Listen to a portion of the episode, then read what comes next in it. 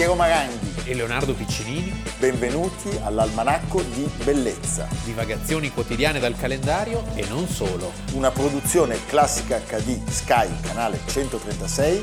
In collaborazione con Intesa San Paolo.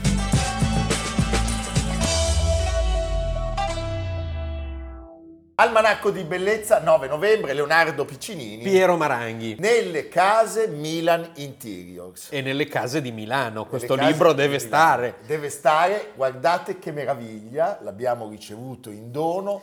Non si capisce la dimensione. Eh, il è, peso è, è, un, è un monumento il libro in sé. E non è soltanto un monumento per la stazza, ma è un monumento Sì. perché l'opera che i due autori, Enrico Morteo E Simona Pierini. hanno svolto è un lavoro davvero encomiabile. Sì. Nulla è scontato. Io mi sento libro. inadeguato davanti a questo libro. Però lo puoi comprare e lo puoi leggere. Sì. Per i tipi di Oepli, quindi salutiamo la famiglia Oepli, La dinastia. la dinastia e Giovanni e Matteo. Va ringraziato anche Alberto Saibene, Certo. perché sentiamo che c'è la- lo zampino di Alberto. L'acribia. eh? E l'opera, devo dire, è veramente sorprendente. Ci sono molte cose inaspettate. Cioè, molte Milano- cose e molte case. Molte cose Noi e molte attendiamo case. degli inviti Nelle case. Nelle case. Per mangiare. Per mangiare. Le case sono molto belle, devo dire. Ah, sono una cosa... Perché questo è un libro molto importante? Perché È un non- monumento all'eleganza milanese, alla grandissima qualità, al grandissimo design, al sapere di questa meravigliosa città e degli architetti che l'hanno animata. e soprattutto è un omaggio non scontato, cioè loro non fanno il solito esercizietto di qualche signora che pubblica tre androni e fa il bel libro da mettere sul coffee table. No, no, c'è uno Cioè, studio. questo è un libro certo. Che senti, Sì. eh, ha dietro un lavoro pazzesco, un lavoro di ricerca, di conoscenza, di passione, che aspettavamo con ansia. È per quello che mi sento inadeguato, te l'ho detto. Allora dovete tutti acquistare questo libro stupendo per i tipi di Oepli, Milano Interiors 1928-1978. Se andate in libreria e dite sono amico di Piero Maranghi, il prezzo aumenta. Aumenta del 20%. eh? Enrico Morteo e Orsina Simona Pierini, davvero, davvero chapeau. Possiamo iniziare la puntata. Carmen Jones 1954, Otto Preminger alla regia. Noi oggi parliamo di Dorothy Dandridge, indimenticabile protagonista di questo film e anche del Porgy and Bess. Vissuta troppo poco, Troppo ahimè. poco, perché ne parliamo oggi perché lei nasce a Cleveland il 9 novembre del 1922 Figlia d'arte. figlia d'arte, la madre faceva l'attrice Ruby Jean Balter e eh, il padre Cyril Dandridge faceva tutt'altro, era un ebanista e faceva il ministro Battista. Pensa alla lentezza. La lentezza dell'ebanista del Eh, ministro sì, Battista. sì. Tutto, tu se tiens. Sì. La coppia mala sortita Eh. si separa cinque mesi prima della nascita della bambina di Dorothy. Perché la madre sbatte contro un comodino. Beh, diciamo perché la madre aveva altre inclinazioni, poi si fa male col comodino dell'ebanista e si mette con un'altra donna, Geneva Williams, che eh, diventerà insieme a lei, diciamo, la, la cultrice Un gineceo. eh, un po' severa Eh sì. dell'educazione di Dorothy e di Vivian, la sorella, la sorella maggiore. Allora, loro sono due bambine prodigio, prodigio del canto, prodigio della, della danza popolare, della recitazione. E come per Mozart, fenomeni da baraccone. fenomeni da baraccone. Soltanto ve- che non siamo a Vienna o a Milano o a Bologna. No, siamo nel Maryland. Eh, vengono portate in giro nel sud degli Stati Uniti e si esibiscono per ben cinque anni.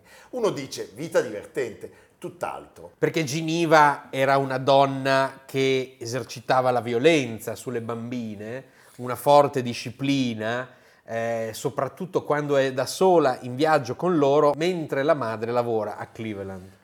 Allora, tutto il gruppone si trasferisce a Los Angeles, siamo negli anni della Grande Depressione, 1929, e quindi eh, la capacità di ingaggio degli artisti, degli artisti girovaghi, è diminuita eh, in maniera drastica. sono non ci sono ghelli Eh. e eh, loro vengono coinvolti in quello che viene chiamato il Chitlin Circuit. Sì, è un gruppo di, di luoghi di esibizione dedicati alla gente di colore nell'America ancora tristemente segregazionista. Ancora, ancora, ancora per molto. E ancora per molto. Eh? E, eh, LA è diciamo, il luogo che potrebbe di- dare lavoro un po' a tutti in quel momento. In effetti questo piano funziona perché come sperato Cinema. eh, trovano lavoro nel cinema Ruby e Giniva, cioè la madre e la sua compagna, e eh, fanno ruoli minori. Sappiamo che per esempio sono due delle danzatrici del film King Kong, Sì, le- non un grande- eh, le native, però, le native il primo King Kong, eh. 1933, le ragazzine Prendono lezioni di danza sì, e, per- eh, perché si è aggiunta una compagna alla sì. comitiva, eh, Etta Jones, e cosa fanno? Vanno nei locali notturni di Los Angeles per, eh, per esibirsi. Il nome del gruppo non può essere altro che The Dandridge Sisters. le due sorelline, capite? Però dalla California si riesce a scalare pian piano il circuito e si arriva, diciamo, a una fama nazionale. Il luogo di cui abbiamo già parlato, il Cotton Club,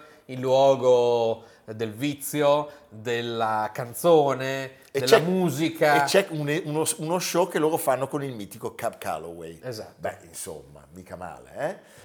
In italiano Serenata a Valle Chiara e il titolo inglese è Sun Valley Serenade 1941, un film straordinario perché è uno dei primi film hollywoodiani che arrivarono in Italia con le truppe americane, tant'è che uscì prima a Roma che a Milano e gli italiani ebbero la fortuna di sentire per la prima volta, grazie a questo film, le musiche di Glenn Miller, In the Certo. Mood e appunto questa famosissima che abbiamo appena sentito, Chattanooga Choo Choo. che non è, Hey, man. non è Chattanooga di Dan Peterson, eh? oh, no, sì. Eh, Chattanooga, Tennessee. Per Dorothy c'è una prima occasione, eh, come attrice cinematografica, lei recita nel noir razziale Four Shall Die, ma la pellicola può fare ben poco per lei nel mondo di una cinematografia bianca dove i personaggi di colore Eh, sono sì. stereotipati e po' lei che ha un fisico, diciamo, una presenza eh, di un certo tipo non rientra in nessun modo in quei canoni. Anche la vita personale procede con alti e bassi. Nel 1942 sposa un ballerino, Harold Nicholas, ma il matrimonio naufraga rapidamente perché troppe sono le corna. del marito. E quindi... C'è una figlia, Arolyn, che ha purtroppo un gravissimo danno cerebrale, per cui la vita di questa sfortunata attrice eh, non trova, diciamo, una, una anelata felicità, un'anelata serenità. Però, però, lei continua a recitare e devo dire risponde alle malversazioni dell'esistenza con una grandissima tempra. la Sappiamo- famosa resilienza. la famosa resilienza. Lei nel 1940 partecipa al film Hit Parade del 43 Off 1943 e poi è in Atlantic City che fa eh, di lei la cantante nella band, con Count Basie e Louis Armstrong. eh, nella band di questi due mostri È, è la- è anche la protagonista di un musical, Sweet and Hot, eh, che apre al Mayan Theatre di Los Angeles, segnando il tutto esaurito per 11 settimane prima di trasferirsi a New York. Finalmente nel 51 arriva una nuova opportunità cinematografica. Certo, perché lei lavora alla saga di Tarzan. Anche Piero ha avuto un ruolo nella saga Eh. Sì, di Tarzan. Cita. Ero Cita, ho fatto la scimmietta, eh. E- però mi chiamavano Citona. Cit- e da lì mi hanno dato quel grande soprannome. Con la che io- banana in mano. No, io sono Citona Edberg. Il film è Tarzan sul sentiero di guerra e lei veste gli abiti succinti di Melmendi, regina degli Asciuba. Sì. eh? E quindi, insomma, essendo oh, abbastanza piacevole la vista, eh, Eh, lei eh. finisce sulle copertine. Sì, tra, tra cui Ebony. pensando al padre ebanista. eh. No, No, non cosa, è un'altra cosa, va bene. Prego la regia. 1953 arriva la Fox che eh, produce una, una versione cinematografica del musical di Oscar Hammerstein, Carmen Jones, da cui siamo partiti, quello con la regia Da- dall'opera di Bizet. di Otto Preminger. Otto Preminger in realtà viene chiamato per sostituire un altro grande nome, Ruben Mamoulian. Mamma mia! E eh, c'è Harry Belafonte, è un film per lei molto importante. Certo. In realtà lui la voleva nel ruolo di Cindy Lou, la fidanzata per bene un po' scialba, quella che è Micaela nella Carmen di Bizet. Dopo però averla incontrata nel suo ufficio, lei arriva già vestita da Carmen, come Sì. dire, quel ruolo è mio. Eh, qua mi ricorda un po' Lola Montes. Giusto, eh? sì sì, sa quel che vuole. sa quel che vuole, lui effettivamente rimane folgorato e quindi le dà la, scru- la scrittura. Come vedremo sarà una folgorazione poi anche più Beh, articolata. certo, eh, questo voglio dire, lui è andato subito al sodo. Ho spoilerato il seguito. Devo dire che è la prima attrice di colore della storia a essere nominata Sì, come miglior attrice molto protagonista. Cioè cosa. non è la Mami che era miglior attrice non protagonista di Via col Vento, lei è miglior attrice protagonista ai premi Oscar ed è la prima donna di colore che viene immortalata sulla copertina, signori e signore, di Life. Ecco, come ho preannunciato, Carmen Jones è eh, però anche l'inizio di una serie di tristezze per Dorothy Dandridge perché eh, nasce una relazione con Otto Preminger, dura quattro anni, lui, lui non la vuole sposare, Lei se- se- sempre aspetta, l'effetto è disastroso. è disastroso perché? Perché lui la consiglia, e la consiglia male, eh, per cui lei rinuncia a tante, a tante occasioni che avrebbe potuto avere, rinuncia al ruolo di Tuptim nel Re e io, eh, a quello di Certo. Sandra Roberts. mia moglie di leva, Sì. eh, eh, che faranno poi la fortuna, lo sappiamo, di un'altra grande, Rita Moreno. Rita Moreno. E di fatto, ascoltando i cattivi consigli eh, del tedesco, lei rimane ferma per tre anni, accetta di recitare nell'isola nel sole, che è la storia di quattro coppie in crisi in una vacanza esotica. Sì, 1957, Robert Rossen non è il suo film più bello, però c'è il grandissimo James Mason, c'è ancora Harry Belafonte, un film che suscitò molto scandalo negli Stati Uniti perché per la prima volta, siamo alla fine degli anni 50, un nero baciava una donna bianca. Certo. Squadra di successo non si cambia. Nel 58 lei decide di partecipare come protagonista alla versione cinematografica di Porgy and Bess, appunto, diretta da Otto Preminger, tratto dalla commedia musicale di George Gershwin, Sidney Poitier, Sammy Davis Jr., un film di grande qualità che eh, però purtroppo fu un enorme fiasco dal punto di vista commerciale. Enorme. Poi eh, ebbe l'effetto E tu mi disastroso. insegni, Piero, che se una cosa non funziona dal punto di vista commerciale, anche se è bella, eh, si chiude. Si chiude. Quindi l'almanacco sta L'almanacco invece commercialmente è un disastro. è un disastro. No, beh, abbiamo il procione da vendere. Ecco, Eh, non i salami. I salami. No, sapete, a infierire ulteriormente sull'insuccesso del film arrivano gli eredi di Gershwin che non contenti di, di questa versione, quando scade il noleggio delle partiture, eh, loro Via, tira via. fanno sparire completamente dalla circolazione. Tutte, tutte le copie del film ed è il colpo definitivo alla sua carriera. Ci sono pochi film, lei pian piano scompare dai radar, anche se ha ancora una certa credibilità come cantante, cioè nei Night lei eh, viene sempre coinvolta e scritturata e si appresta a un grande rientro a New York eh? Sì. per uno spettacolo importante, ma la mattina dell'8 settembre 1965 Il suo manager, la- la- che dovrebbe portarla in ospedale per ingessare una frattura al piede, la trova morta purtroppo. si pensa a un'embolia. Poi, dopo agli esami tossicologici, eh, purtroppo eh, la diagnosi è tristissima. Lei muore per una overdose accidentale da imipramina, che è un antidepressivo di cui lei sta facendo larghissimo uso. Ahimè, eh, questa donna viene in qualche modo seppellita nella memoria. Saranno gli anni Ottanta, quando la comunità eh, nera di Hollywood Le tributerà il doveroso omaggio anche per il ruolo importante che lei ha dato eh, alla comunità degli afroamericani, l'immagine, il riscatto, la visibilità per la prima volta, insomma, pensa a una nomination agli Oscar, eh, ruoli eh, famosissimi, quindi è, una- è un simbolo questa donna per un intero mondo. Un simbolo per un intero mondo.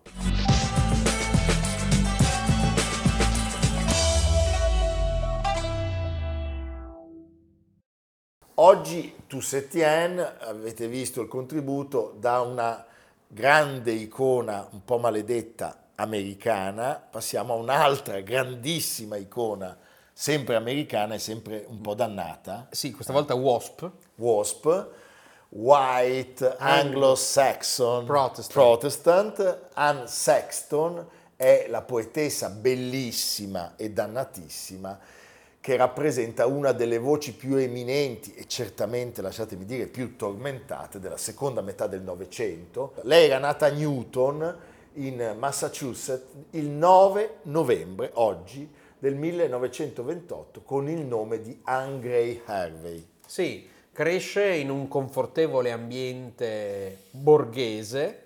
eh, il padre era un industriale di successo. Non ha un'infanzia non ha felice. un'infanzia felice perché i genitori appunto erano ricchi, sì, ma erano duri, erano alcolizzati.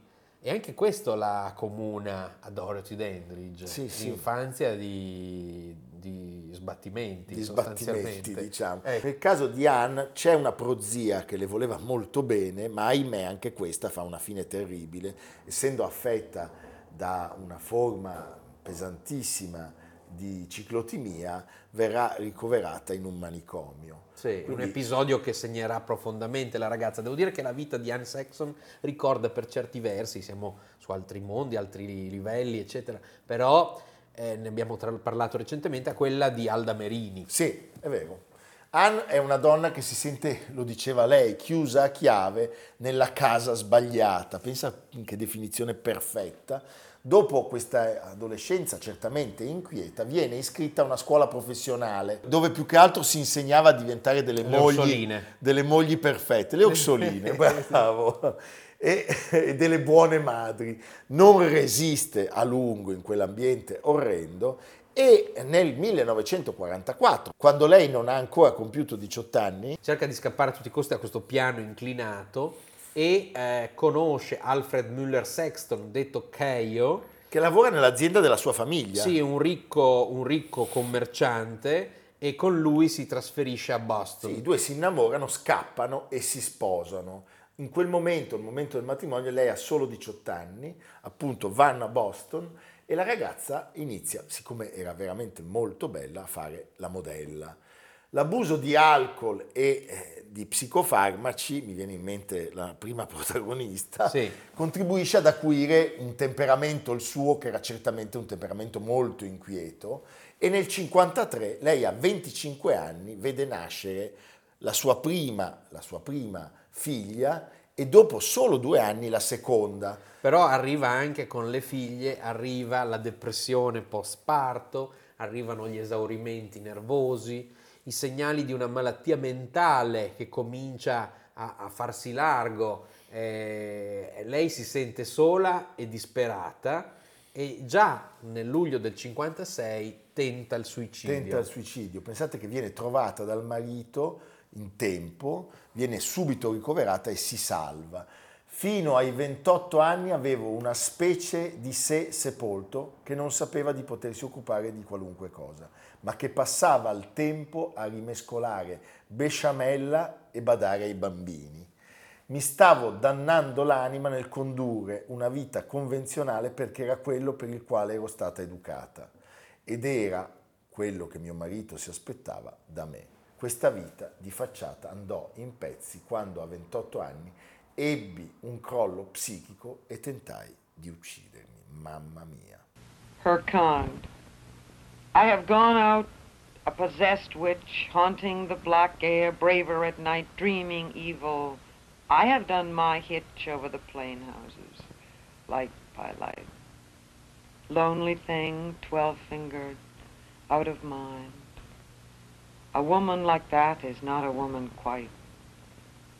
I have been her kind.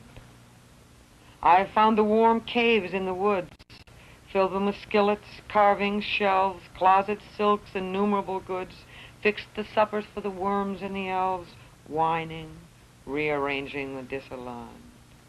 A woman like that is misunderstood. I have been her kind. I have ridden in your cart, driver, waved my nude arms at villages going by, learning the last bright roots, survivor where your flames still bite my thigh, and my ribs crack where your wheels wind. A woman like that is not ashamed to die. Ecco, una seduta dallo psicanalista è il momento in cui qualcosa cambia. Lui le suggerisce di scrivere i suoi pensieri. Le passa al foglio. Sì, eh, sulla depressione, le sue manie, le sue, i suoi tic, il suo bipolarismo e, e trasformare tutto questo in forma poetica. E lei risponde che l'unica cosa in cui sarebbe stata brava era prostituirsi. Però poi ci prova. Poi ci prova. Scrive e le piace. E quindi fa domanda per iscriversi a una scuola di poesia diretta dal celebre poeta Robert Lowell. Però Ah. lei non confidava molto in questa domanda, pensava che l'avrebbero rifiutata. E invece Lowell in persona risponde Sì. positivamente, cioè legge i suoi scritti e dice che questa donna può essere accettata alla scuola. Siamo nel 1957, è eh, la più grande del corso, non è laureata, non è mai stata al college, ma si fa immediatamente riconoscere perché è bellissima, è sempre ingioiellata, al rossetto rosso, ogni tanto si ricorda la vedevano arrivare barcollante per i troppi martini e per un Sì. atteggiamento Così, sempre al limite, decadente. mozziconi di sigaretta che cadono, un fare impertinente, ma è molto molto affascinante. È molto affascinante anche perché eh, questo genio anticonformista che è stata Anne Sexton era prima di tutto una donna molto elegante, molto chic, eh, vestita di rosso, mm, si ricordano i suoi bellissimi vestiti, sempre coi tacchi a spillo e poi appunto la sua scrittura che comincia a emergere sarebbe stata una scrittura senza paragoni. Negli anni, negli anni 60 nessuno scriveva come lei. No, nessuno soprattutto parlava di argomenti delicatissimi, Sì. perché lei nei suoi scritti parla di mestruazioni, masturbazione, suicidio, e quindi, come dire, c'era tutto per sconvolgere eh, un mondo dove eh, questi temi restavano un tabù. E sappiamo che eh, da lì partono degli incontri straordinari con gli scrittori. Lei incontra George Starbuck, con cui avrà anche una relazione, sono gli anni in cui eh, incontra anche Maxime Cumin e eh, sappiamo che eh, è anche il momento in cui eh, arriva una giovane donna che avrà un destino parallelo al suo, Sylvia Plath, quando si incontrano la Plath a 26 anni e la e Anne Sexton 4 di più, 30. Nel 1959, per tutta la primavera, il martedì pomeriggio, condividono la stessa aula, la stanza 222 di Bay State Road. Dopo le lezioni vanno spesso a bere tre o quattro o due martini e così insomma si confrontano su un tema comune, la morte, allegria, con eh, intensità bruciante, lei dice, entrambe attratte come due falene dalla lampadina della luce. dice la succhiavamo, Sì. succhiavano la morte. E eh, entrambe quindi si finisce la, Beh, diciamo che nel reparto psichiatria. Tutte e due eh, contano innumerevoli eh, ricoveri psichiatrici, più di quattro tentativi, pensate, di suicidio, rimarranno in contatto per anni, anche se Anne a un certo punto incomincerà a risponderle con meno, con meno frequenza. Arrivata nel 60 la sua prima raccolta di poesie, To Bedlam and Part Way Back, che racconta le sue lotte psichiatriche, eh, le dà molto successo. Eh, sono gli anni, alla fine degli anni 60, sono gli anni in cui lei si afferma con, grande- con grandi risultati. E nel 1966 invece la sua amica La si suicida Sì. infilando la testa dentro il forno una mattina alle 4. E quando ne viene a conoscenza, Anne le dedica il componimento La morte di Silvia, dove, dove quasi la invidia, cioè la incolpa del fatto di essere riuscita a rubare la sua morte, di avercela fatta, pensa. ladra, come ci sei strisciata dentro, scivolata giù da sola nella morte che volevo da tanto e così tanto, la morte che entrambe dicevamo di avere superato. Mamma mia. La- la- il titolo è Live or Die, il, il titolo della, della raccolta dove è contenuta eh, questa poesia e questa raccolta nel 1967 le farà vincere il premio Pulitzer. Nelle poesie mh, Anne porta un riflesso della propria vita, si parla di poeti confessionali, no? quelli che, che- che parlano delle proprie esperienze. Eh, La ricerca di Dio, Sì. la ricerca della morte. La morte è l'elemento ricorrente. e il ruolo di figlia maltrattata e di madre incapace eh, di eh, assolvere al proprio compito con eh, il giusto impegno. Certo, anche perché Anne Sexton è una, una donna che non tollera le, le convenzioni che vengono imposte dalla società, in particolare da quella società. E eh, la giuria del Pulitzer scrisse in ogni sua poesia ci dice quanto è pazza e non diventa solo monotona, ma anche incredibile. Monger, deathmonger, with capsules in my palms each night, eight at a time from sweet pharmaceutical bottles. I make arrangements for a pint sized journey. I'm the queen of this condition. I'm an expert on making the trip. And now they say I'm an addict. Now they ask why. Why? Don't you know that I promised to die? I'm keeping in practice. I'm merely staying in shape. The pills are a mother, but better, every color, and as good as sour balls. I'm on a diet from death. Yes, I admit it has gotten to be a bit of a habit. Blows eight at a time, sucked in the eye, hauled away by the pink, the orange, the green, and the white good nights. I'm becoming something of a chemical mixture. That's it. My supply of tablets has got to last for years and years. I like them more than I like me. Stubborn as hell, they won't let go. It's a kind of marriage. It's a kind of war I plant bombs inside of myself.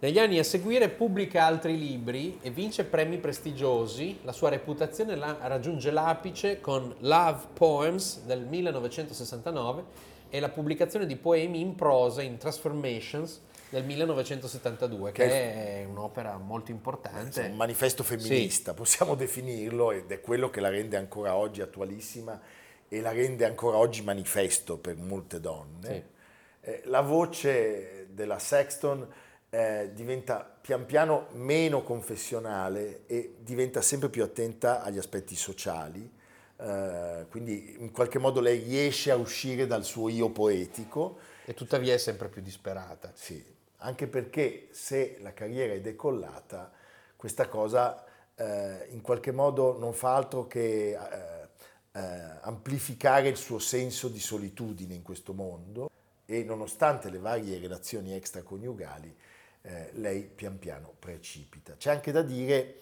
eh, che a un certo punto molti non si riconoscono in, no- in un nuovo filone, che so- è quello delle poesie eh, che lei incomincia a scrivere, le cosiddette poesie religiose, eh, il libro della follia, dove lei si mette a fare i conti, niente po' di meno che con Dio e con Gesù. È una libertà assoluta quella di Anne Sexton, non c'è limite. Sì, lei dice anche a un certo punto, Dio lo sfottono solo quelli che ci credono, dice. E lei ci crede. E lei ci crede, arriva anche il teatro. Pensate, questa donna, la parabola è incredibile, fonda anche un gruppo rock col quale lei recita le sue poesie, Anne Sexton and Her Kind, e eh, dura poco però, eh, qualche performance eh, che viene tra l'altro dalla critica definita piuttosto imbarazzante, e poi arriva l'ultimo libro, il titolo è eh, emblematico. emblematico. I taccuini della morte, libro di successo, niente lascia presagire quel che sta per fare, però diciamo sì, anche se diciamo, il disturbo è sempre in agguato. Mi viene in mente Paul Cassirer, Sì. eh, con Tilla Durier. Ecco. Perché lei, lo stesso giorno in cui ottiene il divorzio, il 4 ottobre del 1974, pranza con la vecchia amica che abbiamo citato prima, eh, Maxine Cumin. Maxine Cumin, telefona, fa le cose per bene a tutte le amiche